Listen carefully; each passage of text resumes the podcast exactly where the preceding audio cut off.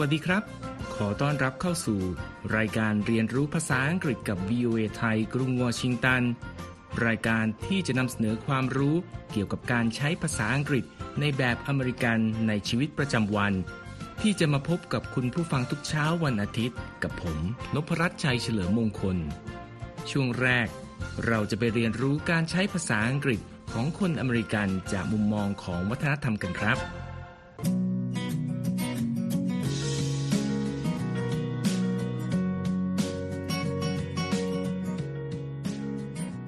ในช่วงแรกนี้ คุณนิติการกำลังวันจะมาร่วมสนทนาเกี่ยวกับวัฒนธรรมการใช้ภาษาของชาวอเมริกันกันครับ วันนี้เราจะมาพูดถึงสำนวนสำนวนหนึ่งที่คนอเมริกันมักใช้กันบ่อยๆ เวลาพูดถึงการเปลี่ยนแปลงนัดหมายต่างๆ ซึ่งเราน่าจะเคยได้ยินจากภาพยนตร์ หรือซีรีส์ต่างๆ กันมาบ้างแล้วนะครับ ซึ่งก็คือ take a rain check อ่าหลายคนที่เคยได้ยินก็คงจะไม่แน่ใจว่า เอ๊ะ ฉันหูฝาดหรือเปล่า ว่าวลีนี้เนี่ยประกอบไปด้วยคำว่า take ที่สะกดว่า t a k e ที่แปลว่า หยิบหรือจับนะคะ และยังมีคำว่า rain ที่สะกดว่า r a i n ที่แปลว่าฝนนะคะ รวมทั้งคำว่า check ที่สะกดว่า c h e c k ที่แปลว่าเช็ค หรือใบสั่งจ่าย หรือยังแปลว่าเครื่องหมายถูกเมื่อทำหน้าที่เป็นคำนามอีกนะคะ พอมาประกบมัดก้อนรวมกัน กลับแปลเป็นคำพูดไม่ถูกกันเลยใช่ไหมคะ นั่นสิครับ แต่อย่างที่บอกนะครับวลีนี้เป็นวลีที่คนอเมริกันใช้กันบ่อยมาก เมื่อจำเป็นต้องขอเลื่อนนัดใด ๆ ที่เคยสัญญาไว้ หรือมีผู้เชิญมา โดยที่มาของวลีนี้มีการระบุไว้ว่า เกิดขึ้นในช่วงคริสตศตวรรษที่ 1890 ที่มีการแข่งขันเบสบอล เมื่อเกิดฝนตกทำให้ผู้จัดต้องเลื่อนการแข่งขันออกไป และต้องออกตั๋วหรือใบสั่งให้กับผู้ชมที่ซื้อบัตรเข้ามาชม เพื่อให้กลับมาชมได้ โดยไม่ต้องเสียเงินซ้ำในครั้งหน้าครับ แต่ในปัจจุบันนะคะ ก็มีการนำสถานการณ์ดังกล่าวมาใช้ในชีวิตประจำวันกันทั่วไปแล้วในสังคมอเมริกันนะคะ อย่างเช่น ถ้ามีเพื่อนมาชวนไปนั่งดื่มหลังเลิกงาน แล้วเราก็ตั้งใจเป็นมั่นเป็นเหมาะแล้วว่าจะไปอย่างแน่นอน ปรากฏว่างานเข้ากระทันหันค่ะ ก็เลยต้องขอเลื่อนเพื่อนไปนะคะ เราก็อาจจะบอกเขาไปได้ว่า May I take a rain check on that drink I have to work late tonight ซึ่งหมายความว่า ขอเลื่อนนัดดื่มไปเป็นคราวหน้าได้ไหมอะ คือคืนนี้ต้องทำงานดึกจริง ๆ อะ หรือถ้าในกรณีที่มีคนชวนไปทำกิจกรรมใด ๆ ก็ตาม แต่เราไม่สะดวก สิ่งที่เราจะบอกผู้เชิญง่าย ๆ ก็คือ Can I take a rain check ซึ่งแปลเป็นภาษาไทยง่าย ๆ ว่า ขอเป็นคราวหน้าละกันนะครับ ใช่ค่ะ และแม้ว่าวลีนี้จะถือกำเนิดขึ้นในสหรัฐนะคะ แต่ว่าปัจจุบันก็มีการใช้กันอย่างแพร่หลายมากขึ้นเรื่อยๆ ในกลุ่มคนที่ใช้ภาษาอังกฤษนะคะ แม้แต่ในประเทศอังกฤษเองก็มีการใช้ค่ะ เพียงแต่ว่าต้องจำไว้สักหน่อยว่า นี่เป็นสำนวนที่ใช้อย่างไม่เป็นทางการนะคะ ดังนั้นเราก็ต้องเลือกใช้กับคนที่มีความสนิทสนมคุ้นเคยกันหน่อยนะคะ ไม่ใช่ไปใช้กับคนที่มีความอาวุโสกว่า หัวหน้างานหรือว่าแขกหรือลูกค้าของบริษัทค่ะ และหากเราเป็นผู้เชิญชวน และได้รับคำตอบว่า ขอ take a rain check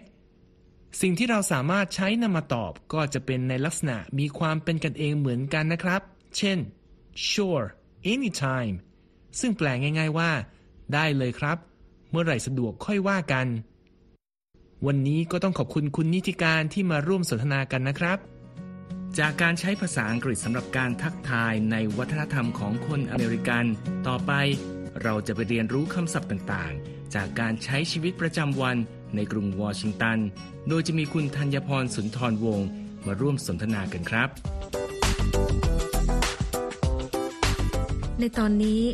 เราก็ยังอยู่ในพื้นที่ใจกลางกรุงวอชิงตัน เมืองหลวงของสหรัฐกันนะคะ สถานที่ที่อยากจะนำเสนอในวันนี้ เป็นอนุสรณ์สถานอีกแห่งที่น่าสนใจไม่น้อย นั่นก็คือ Thomas Jefferson Memorial หรือที่เรียกสั้นๆว่า Jefferson Memorial หรืออนุสรณ์สถานเจฟเฟอร์สันที่ถูกสร้างขึ้นเป็นที่ระลึกแก่ทอมัสเจฟเฟอร์สันประธานาธิบดีคนที่สามของสหรัฐ โดยผู้อยู่เบื้องหลังโครงการนี้ ต้องการนำเสนออุดมคติของอดีตผู้นำสหรัฐท่านนี้ ในด้านความงาม วิทยาศาสตร์ การเรียนรู้ วัฒนธรรม และเสรีภาพค่ะ เมื่อลองไปดูประวัติของอดีตประธานาธิบดีสหรัฐท่านนี้ จะพบว่ามีหลายอย่างที่น่าสนใจมากนะครับ โดยเว็บไซต์ www.nps.gov ของหน่วยงานที่ทำหน้าที่คล้ายกรมอุทยานแห่งชาติของไทย และดูแลพื้นที่ตั้งอนุสรณ์และอนุสาวรีย์รวมทั้งวนอุทยานทั่วสหรัฐ ระบุว่า เจฟเฟอร์สันนั้นมีความสามารถด้านภาษาถึง 6 ภาษา ได้แก่ ลาติน กรีก ฝรั่งเศส สเปน อิตาเลียน และแองโกลแซกซอน หรือภาษาอังกฤษแบบโบราณดั้งเดิม และยังมีความสนใจศึกษาศาสตร์ต่างๆ มากมาย อาทิ natural science หรือวิทยาศาสตร์ธรรมชาติ ethnology หรือชาติพันธุ์วิทยา archaeology หรือโบราณคดี agriculture หรือการเกษตร และ meteorology หรืออุตุนิยมวิทยาครับ นอกจากนั้นเจฟเฟอร์สันยังมีพรสวรรค์ในด้านสถาปัตยกรรม ผนวกกับประสบการณ์การทำงาน เป็นนักการทูตสหรัฐประจำฝรั่งเศสในช่วงหนึ่ง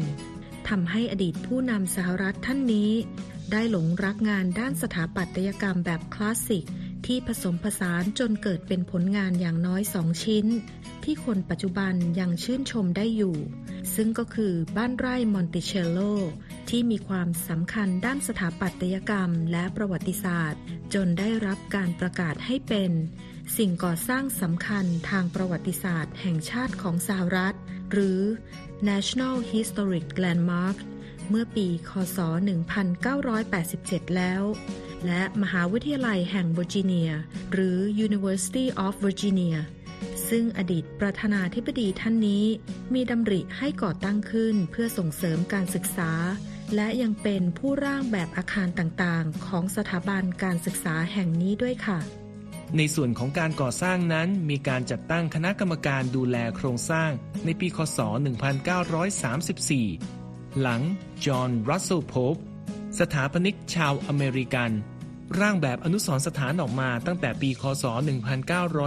1925 โดยมีการพิจารณาสถานที่ตั้งหลายแห่ง จนกระทั่งได้ข้อสรุปให้เป็นจุดที่มีชื่อว่า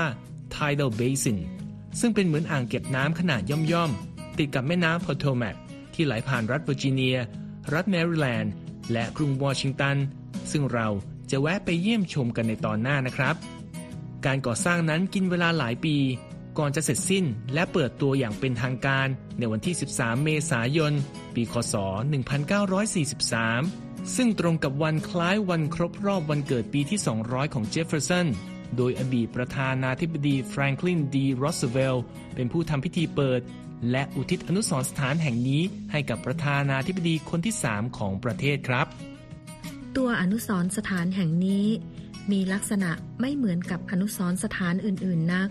ด้วยรูปลักษณ์อาคารเป็นทรงกลม และไร้กำแพงทำให้ได้ความรู้สึกเปิดโล่ง ทั้งยังมีหลังคาทรงโดมเตี้ยๆ ตามแบบวิหารแพนทีออนที่ผู้ก่อสร้างตั้งใจ โดยวัสดุที่ใช้นั้น เป็นหินอ่อนสีขาวที่ด้านใน และสีอ่อนที่ด้านนอก ที่ใจกลางอนุสรณ์สถานนั้น มีรูปปั้นสำริดของประธานาธิบดีโทมัสเจฟเฟอร์สัน ความสูง 19 ฟุต หรือราว 5.8 เมตร ตั้งตระหงานอยู่บนแท่นหินแกรนิตสีดำคำว่าสำริดในภาษาอังกฤษก็คือคำว่า bronze ซึ่งสะกด b r o n z e bronze ที่แปลว่าทองแดงนั่นเองค่ะสำหรับผู้ที่สนใจแวะเวียนมาเยี่ยมชม Jefferson Memorial นี้ ก็ไม่ต้องเครียดเรื่องเวลาเช่นกันนะครับ เพราะสถานที่แห่งนี้เปิดให้ชมได้ทั้งวัน ทุกวัน ตลอดทั้งปี โดยไม่มีวันปิด ขณะที่เจ้าหน้าที่ Ranger จะมาประจำการดูแลพื้นที่ตั้งแต่เวลา 9 นาฬิกา 30 นาทีถึง 22 นาฬิกาทุกวันเช่นกันครับ และนอกจากความงามของตัวสถาปัตยกรรมสไตล์นีโอคลาสสิกของอนุสรสถานแห่งนี้ รวมทั้งข้อความและคำพูดสำคัญสำคัญของอดีตผู้นำสหรัฐ ที่มีการสลักไว้ภายในอาคาร ซึ่งรวมถึงคำพูดบางตอนที่คัดมาจากคำประกาศอิสรภาพของสหรัฐ หรือ Declaration of Independence คำว่า Declaration ซึ่งสะกด D E C L A R A T I O N Declaration เป็นคำนามที่ผันมาจากคำกริยา declare ที่สะกด D E C L A R E declare และแปลว่า ประกาศ แจ้ง แถลง หรือสำแดงครับ ส่วนคำนาม declaration นั้น มีความหมายว่าคำแถลงการคำประกาศ หรือปฏิญญาครับ ส่วนคำว่า independence ที่สะกด I N D E P E N D E N C E independence เป็นคำนาม มีความหมายว่า ความเป็นอิสระ อิสระภาพ หรือเอกราชครับ และสำหรับผู้มาเยือนที่นี่ นอกจากจะได้รับรู้ถึงแนวคิดและอดีตของสหรัฐแล้ว การมาเยี่ยมชมในบางช่วงเวลาของวันและปี ก็จะเป็นโอกาสให้ได้ดื่มด่ำกับบรรยากาศพิเศษบางอย่างด้วยนะคะ อย่างเช่น หากได้มาในช่วงค่ำในคืนฟ้ากระจ่างและพระจันทร์สาดแสง พื้นที่แห่งนี้ก็จะเหมือนมีประกายส่องสว่าง ด้วยเงาสะท้อนจากพื้นน้ำในสระด้านหน้า และ reflecting pool ที่ด้านหลัง หรือถ้าหากได้มาในช่วงฤดูใบไม้ผลิที่ต้นซากุระหรือ cherry blossom ออกดอกสวยงาม บริเวณ Jefferson Memorial นี้ ก็จะงดงามเหมือนภาพวาดในฝันได้เลยค่ะ ใช่ครับ และนี่คือเกร็ดบางส่วนของสถานที่สำคัญอีกแห่ง ที่เราอยากแนะนำให้ท่านที่มายังกรุงวอชิงตัน ได้ลองมาสัมผัสด้วยตนเองนะครับ วันนี้ก็ต้องขอบคุณคุณธัญพรอีกครั้ง ที่มาร่วมแนะนำและพาชมเมืองหลวงของสหรัฐครับ ช่วงต่อไปเราจะไปเรียนรู้ไวยากรณ์ภาษาอังกฤษในช่วง Everyday Grammar กันครับ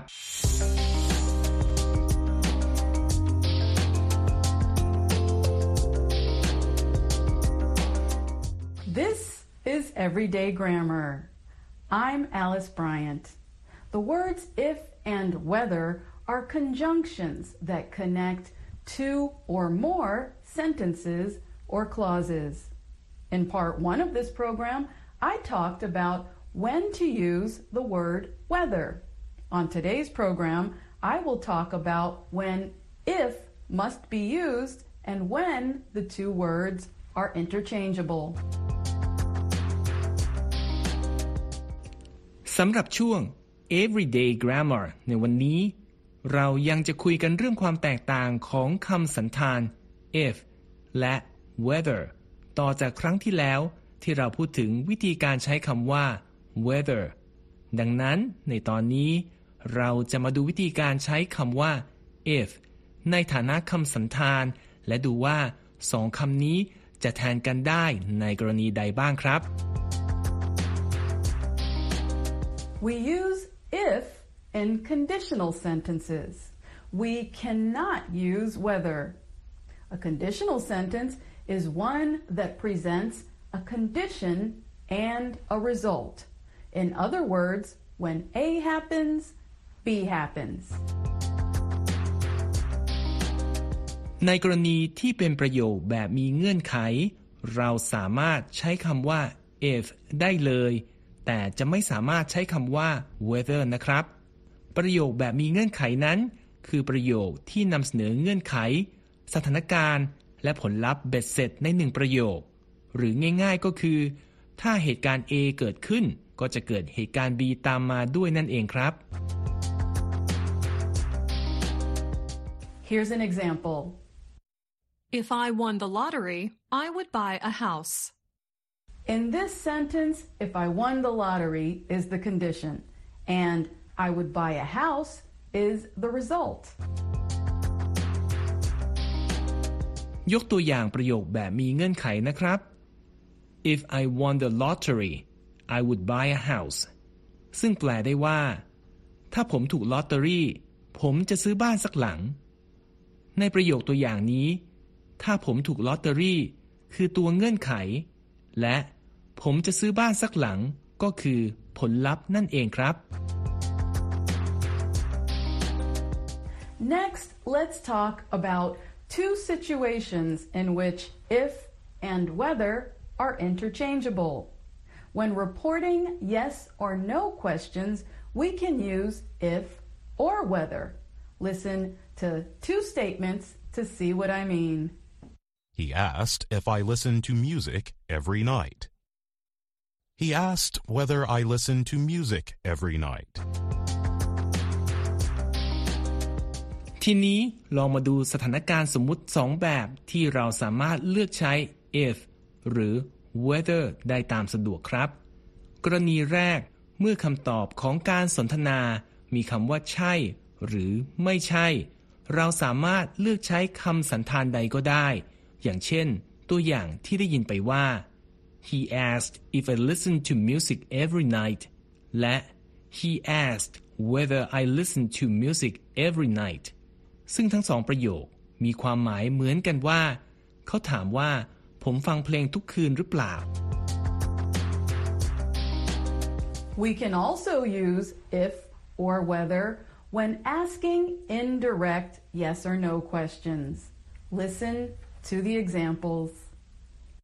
Can you tell me if the train is coming soon? Can you tell me whether the train is coming soon? And that's everyday grammar. นอกจากนั้น เรายังอาจเลือกใช้ if หรือ whether เพื่อใช้ในประโยคคำถามที่คำตอบคือ ใช่ หรือไม่ใช่ก็ได้นะครับ อย่างในตัวอย่างที่ได้ยินไปก่อนหน้าที่ว่า Can you tell me if the train is coming soon และ Can you tell me whether the train is coming soon โดยทั้งสองประโยคนี้มีความหมายเหมือนกันคือ คุณบอกผมได้ไหม ว่ารถไฟจะมาถึงเร็วๆนี้หรือเปล่าครับ และนี่คือวิธีใช้คำสันธาน if และ whether ในฐานะคำสันธานแบบง่ายๆ ไม่สับสนในช่วง everyday grammar ครับ ต่อไปเราจะไปเรียนรู้คำศัพท์ภาษาอังกฤษในชีวิตประจำวันของคนอเมริกันจากภาพยนตร์ ในช่วง English at the movie กันครับ Welcome to English at the Movies, where you learn American English heard at the movies. The animated movie Encanto takes place in the South American country of Colombia. สำหรับ English at the movie วันนี้ เราจะไปตามรอยหนึ่งในภาพยนตร์การ์ตูนแอนิเมชันชื่อดังจากค่ายดิสนีย์ซึ่งก็คือ Encanto ที่เล่าเรื่องราวของคนในประเทศโคลอมเบียในอเมริกาใต้กันครับ The Spanish word encanto can describe pleasing magical powers. Everyone in the Madrigal family possesses one, except for Mirabel. e To make her feel better, she is given a gift basket. Listen for the words in denial. เรื่องราวใน Encanto มาจากความเป็นไปในครอบครัว Madrigal ซึ่งสมาชิกทุกคนล้วนมีพรสวรรค์ในรูปของอำนาจพิเศษในตัว ยกเว้น Maribel สาวน้อยนางเอกของเรื่องครับ ในช่วงแรกของภาพยนตร์ เราจะได้เห็นจุดยืนของ Maribel ที่พร่ำบอกคนอื่นว่า ตนเองไม่ต้องมีพรสวรรค์เหมือนคนในครอบครัวก็ได้ มาลองฟังบทสนทนาต่อไปนี้ให้ดีนะครับ และหาคำวลีว่า in denial ดูนะครับ Gift or no gift, I am just as special as the rest of my family. Who wants more pink? All right, guys, where do I drop the wagon? Maybe your gift is being in denial. มาริเบลบอกว่า ไม่ว่าเธอจะมีพรสวรรค์หรือไม่ เธอก็มีความพิเศษเหมือนเหมือนกับคนทุกๆ คนในครอบครัวของเธอครับ โดยขณะที่มาริเบลพูดเรื่องนี้อยู่ เธอกำลังยืนอยู่กับกลุ่มเด็กๆ แถวบ้าน ที่มายืนดูพี่น้องของเธอ ใช้อำนาจพิเศษตกแต่งบ้าน เพื่องานฉลองพิเศษอยู่ และแต่ละคนก็อ้าปากค้าง จนมีคนหนึ่งหันมามองมาริเบลแล้วพูดว่า บางทีพรสวรรค์ของเธอก็คือ การที่เธอ in denial ได้มั้ง What do you think in denial means? A. A feeling that others don't accept you.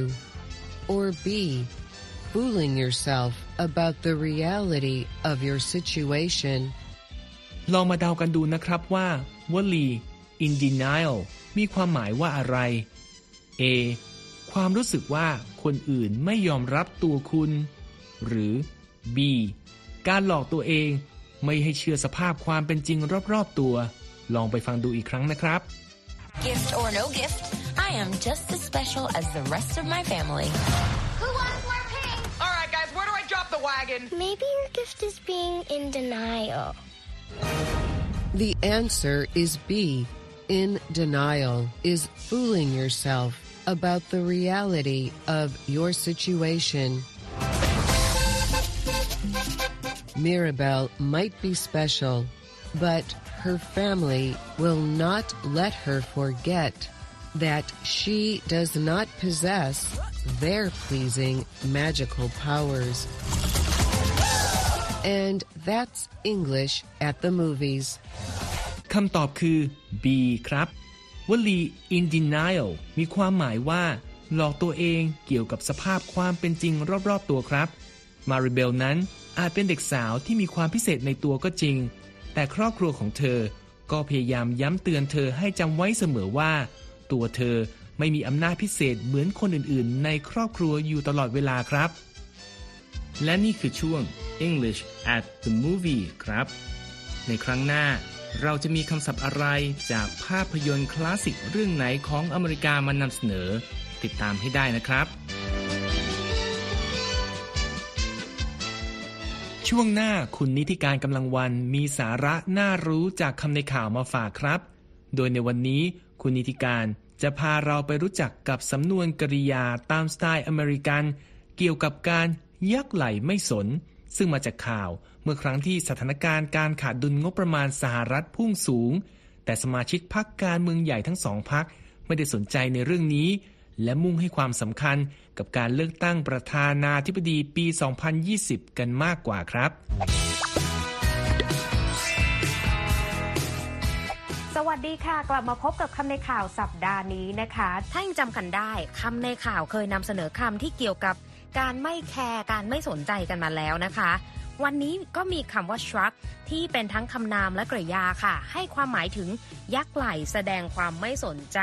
ซึ่งกลายเป็นภาษากาย ที่เรียกว่ายักไหลและแบมือออกสองข้างออกจากตัวนะคะ นอกจากมีภาษากายแล้วก็ยังมีภาษาอีโมจิด้วยนะคะ ซึ่งวัยรุ่นหรือว่าคนรุ่นใหม่ก็นำไปใช้ในการสนทนากันอีกด้วยนะคะ เราก็เลยอยากจะนำเสนอวลีที่เกี่ยวข้องกับภาษากายที่ใช้ในการสื่อความหมายในสไตล์อเมริกัน เมื่อสักครู่เรายักไหลมาแล้วนะคะ ก็ยังอยู่ที่ไหลกันต่อค่ะ อย่าง shrug เนี่ยก็สามารถใช้ได้ว่า shrug off หรือว่า shrug it off นะคะ ถ้าบ้านเราก็อาจจะใช้เป็นแสลง เหมือนกับคำว่า แล้วไงใครแคร์แบบนี้ก็ได้นะคะ แล้วมีวลีค่ะที่เกี่ยวข้องกับไหล่เหมือนกัน แต่ว่าเป็นหัวกับไหล่ head and shoulders above other people หมายถึงดีกว่าหรือว่าเหนือกว่าคนอื่นนะคะ และมีวลีที่ว่า shoulder to cry on นะคะ แปลตรงตัวก็คือมีไหลเอาไว้ซับน้ำตา ก็หมายความว่าเป็นที่พึ่งพายามยากลำบากนั่นเองนะคะ จากไหลไปคอค่ะ มีวลีที่ว่า neck and neck นะคะ หมายถึงสูสีคู่ขี้ชนิด หายใจรถต้นคอ อาจจะเกิดขึ้นในการเลือกตั้งการแข่งขันต่างๆนะคะ อันนี้เป็นการเปรียบเทียบเปรียบเปรยนะคะ rubber neck ค่ะ ปกติแล้วเนี่ยเขาจะเติม ing เข้าไปเป็น rubber necking นะคะ ไม่ได้แปลว่าคอยาง แต่เป็นลักษณะคือการชะเง้อดูชะเง้อมอง ยืดคอไปดูด้วยความอยากรู้อยากเห็นนะคะ ก็ใกล้เคียงกับคำว่า nosy นะคะ หมายถึงคนที่ชอบสอดรู้สอดเห็นนั่นเองค่ะ ไปที่คางกันบ้างนะคะคำว่า chin up ค่ะ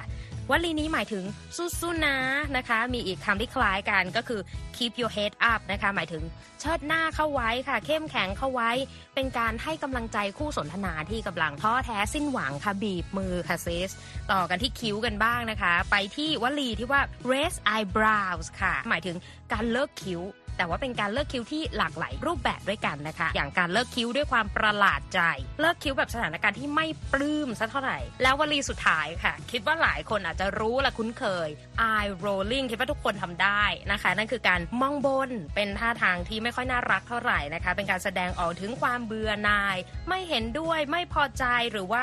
รำคาญบุคคล หรือสิ่งที่กำลังพูดถึงในบทสนทนานั้นๆ นั่นเองค่ะ ส่งท้ายกันไปด้วยคำพูดของมาร์คซักเคอร์เบิร์กนะคะผู้ก่อตั้ง Facebook ค่ะ I try to shrug it off as a minor annoyance that whenever I do something successful every capitalist out there wants a piece of the action ซึ่งหมายถึง ผมพยายามที่จะคิดว่าเป็นเรื่องที่น่ารำคาญว่าเมื่อไหร่ก็ตามที่ผมทำอะไรสำเร็จ คนที่เชื่อในทุนนิยมก็ต้องการมีส่วนร่วมกันทุกรายไป หมายความว่าผมไม่อยากจะใส่ใจ อยากจะสลัดมันทิ้งไปค่ะ เอาละค่ะ หมดเวลาสำหรับคำในข่าวสัปดาห์นี้แล้วนะคะ แล้วกลับมาเรียนรู้คำศัพท์ใหม่ๆ กับคำในข่าวได้ในครั้งต่อไป วันนี้ลาไปก่อน see you later สวัสดีค่ะ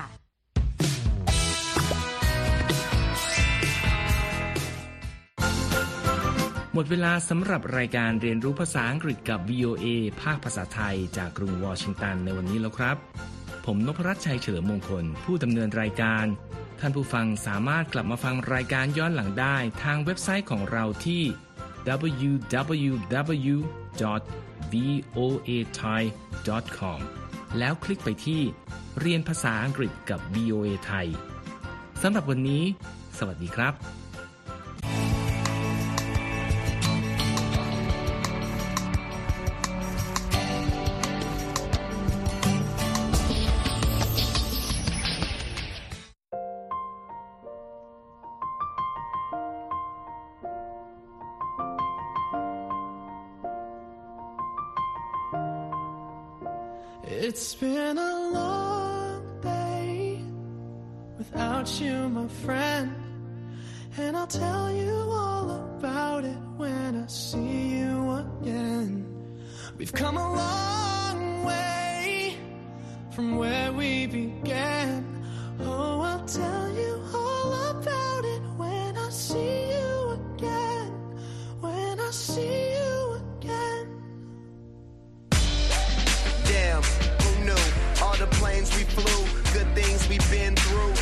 be standing right here talking to you about another path. I know we love to hit the road and laugh, but something told me that it wouldn't last. Had to switch up, look at things different, see the bigger picture. Those were the days, hard work forever pays. Now I see you in a better place.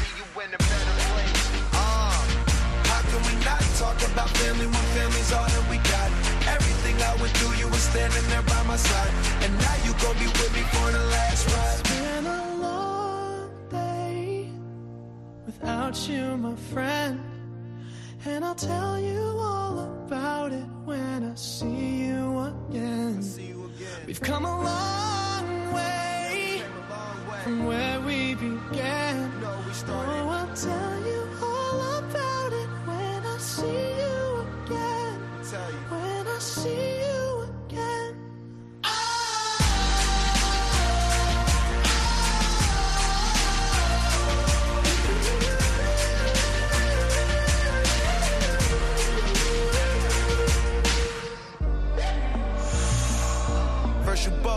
out your way and the vibe is feeling strong and what's small turn to a friendship, a friendship turn to a bond and that bond will never be broken, the love will never get lost. And when brotherhood come first, then the line will never be crossed. Established it on our own when that line had to be drawn, and that line is what we reach. So remember me when I'm gone. How can we not talk about family when family's all that we got? Everything I went through, you were standing there by my side. And now you gon' be with me for the last ride. Let the light guide your way. Yeah.